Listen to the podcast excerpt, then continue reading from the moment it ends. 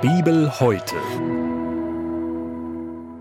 Wir hören aus dem Neuen Testament, aus dem Markus Evangelium Kapitel 1, die Verse 14 bis 20. Nachdem aber Johannes gefangen gesetzt war, kam Jesus nach Galiläa und predigte das Evangelium Gottes und sprach Die Zeit ist erfüllt, und das Reich Gottes ist herbeigekommen. Tut Buße und glaubt an das Evangelium. Als er aber am Galiläischen Meer entlang ging, sah er Simon und Andreas, Simons Bruder, wie sie ihre Netze ins Meer warfen, denn sie waren Fischer. Und Jesus sprach zu ihnen Folgt mir nach, ich will euch zu Menschenfischern machen. Sogleich verließen sie ihre Netze und folgten ihm nach. Und als er ein wenig weiter ging, sah er Jakobus, den Sohn des Zebedäus, und Johannes, seinen Bruder, wie sie im Boot die Netze flickten. Und alsbald rief er sie, und sie ließen ihren Vater Zebedäus im Boot mit den Tagelöhnern und folgten ihm nach. Das war der Bibeltext für den heutigen Tag, entnommen aus der großen Hörbibel mit freundlicher Genehmigung der Deutschen Bibelgesellschaft. Hier noch einmal die Bibelstelle im Neuen Testament aus dem Markus Evangelium Kapitel 1, die Verse 14 bis 20. Gedanken dazu kommen jetzt von Christa Geis aus Inzlingen. Johannes wurde überantwortet. Er, der gerade noch Jesus im Jordan getauft hat, landet im Gefängnis, weil er ein paar unbequeme Worte zu König Herodes gesagt hatte. Jesus predigt in Galiläa, spricht davon, Buße zu tun und an das Evangelium zu glauben. Auch das sind unbequeme Worte. Warum sollte ich Buße tun? Ich bin doch niemandem Rechenschaft schuldig. Ich entscheide selbst, an wen oder an was ich glaube. Jesus sammelt seine Anhänger. Er holt sie weg aus ihren beruflichen Tätigkeiten und sofort verlassen sie ihren Arbeitsplatz. Verlangt Jesus etwa Gehorsam auf der Stelle? Es scheint so. Denn als er die nächsten Fischer bei der Arbeit sieht, ruft er auch die sogleich, sofort. Und damit nicht genug. Die beiden lassen nicht nur ihre Arbeit liegen, sondern lassen auch ihren Vater zurück. Ist Nachfolge, also ein Leben mit Jesus, so bedingungslos, so krass? Stehen solche Aufforderungen samt ihren Reaktionen darauf nicht im Widerspruch zu allem, was ich unter einem verantwortungsvollen Umgang miteinander verstehe? Nein, diese Worte gehen nicht runter wie Öl. Sie fordern heraus. Ich reibe mich an ihnen. Also, Bibel zuklappen, dieser Text ist nichts für mich. Nein, ich wage noch einen zweiten Blick auf diese Worte. Bevor Jesus auffordert, Buße zu tun und an das Evangelium zu glauben, sagt er, die Zeit ist erfüllt und das Reich Gottes ist nahe herbeigekommen. Die Zeit ist erfüllt. Dieser Begriff beschreibt einen besonderen, von Gott geschenkten Moment, den Kairos. In ihm geschieht etwas Einmaliges. In diesem Fall ist das der Beginn des Reiches Gottes. Ebenso finde ich diesen Begriff in der Bibel im Brief an die Galater. Dort schreibt Paulus, als die Zeit erfüllt war, sandte Gott seinen Sohn, Jesus. Durch seine Geburt und sein Wirken wird das Reich Gottes sichtbar. Durch Jesus ist es jetzt ganz nah bei den Menschen, zum Anfassen.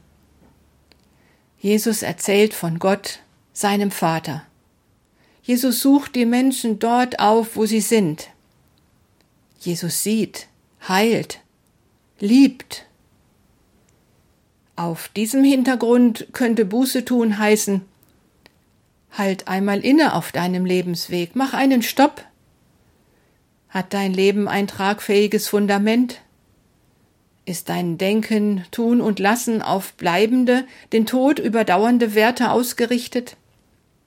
Vielleicht solltest du umkehren und deinen Blick, dein Denken und Tun auf diesen liebenden Gott ausrichten, der in Jesus auch dir nahe ist. Nun sind die gegenwärtigen weltweiten Krisen ja nicht gerade dazu angetan, an die Nähe des Reiches Gottes zu denken. Vielmehr scheinen andere Mächte und Reiche die Oberhand zu gewinnen. Dies geschehen, dass wir besorgt mitverfolgen, dass allzu oft Menschen in unserer Gesellschaft spaltet, könnte es mich auffordern, innezuhalten, umzukehren? mein Denken und Handeln auszurichten auf Jesus und mich an seinen guten Weisungen zu orientieren? Jesus ist nicht mehr sichtbar unter uns. Aber nicht nur ich habe das, was er getan und gesagt hat, schriftlich. Gott hat mir alle Macht gegeben, im Himmel und auf der Erde.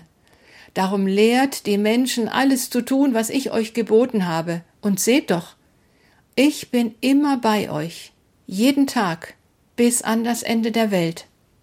So steht es am Ende des Matthäusevangeliums.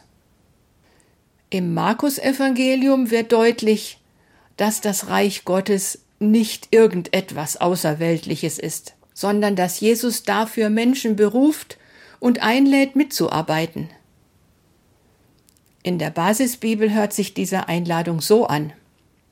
Jesus kam zum See Genezareth und ging am Ufer entlang. Dort sah er Simon und seinen Bruder Andreas. Sie warfen ihre Netze aus, denn sie waren Fischer. Ein kleines Stück weiter sah er Jakobus, den Sohn von Zebedäus, und seinen Bruder Johannes in ihrem Boot. Sie flickten gerade ihre Netze. Jesus geht zu den Menschen in ihren Alltag in ihr familiäres und berufliches Umfeld. Er sieht, wie sie leben, was sie tun. Er sieht ihre Freuden, ihre Nöte, ihre Sorgen. Wenn Jesus sieht, dann ist das kein oberflächliches Sehen, sondern ein Sehen mit dem Herzen, ein Wahrnehmen, ein Erkennen, ein Ansehen. Auf diesem Hintergrund ruft Jesus Menschen, lädt sie ein, mit ihm zu gehen, ihm zu vertrauen und andere zu diesem Vertrauen einzuladen. Ich will euch zu Menschenfischern machen, so ist das in Vers 17 ausgedrückt. Das hat nichts mit Menschenfangen zu tun, sondern Jesus spricht einfach in der Sprache, die die vier Männer verstehen. Sie sind Fischer von Beruf. So wie sie den mit Leidenschaft ausgeübt haben, werden sie später mit Leidenschaft von Jesus sprechen. Trotzdem überrascht ihre spontane Antwort auf die Aufforderung Jesu. Ich lese Verse 18 und 20 aus der Basisbibel. Sofort ließen sie ihre Netze liegen und folgten ihm. Er rief sie, und sie ließen ihren Vater Zebedäus mit seinen Gehilfen im Boot zurück und folgten ihm.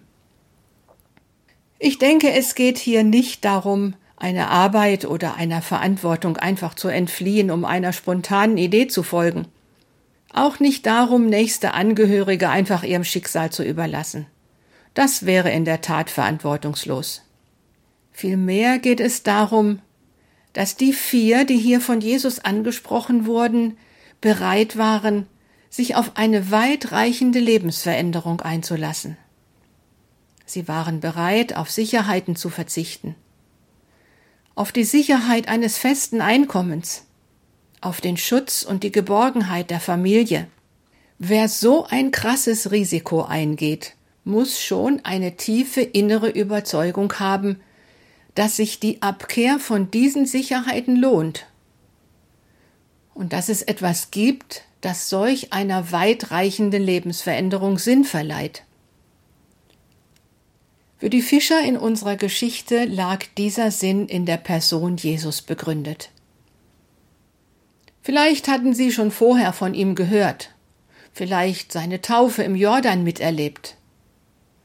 Auf jeden Fall aber haben sie gespürt, dieser Jesus strahlt viel Wärme und Sicherheit aus, Heil und Frieden, Liebe und Wahrheit liegen in seinen Worten. Er spricht von Gott, seinem Vater, von einer neuen Zeit, die jetzt mit ihm begonnen hat. Für ihn lassen wir zurück, was uns bis dahin groß und wichtig erschien.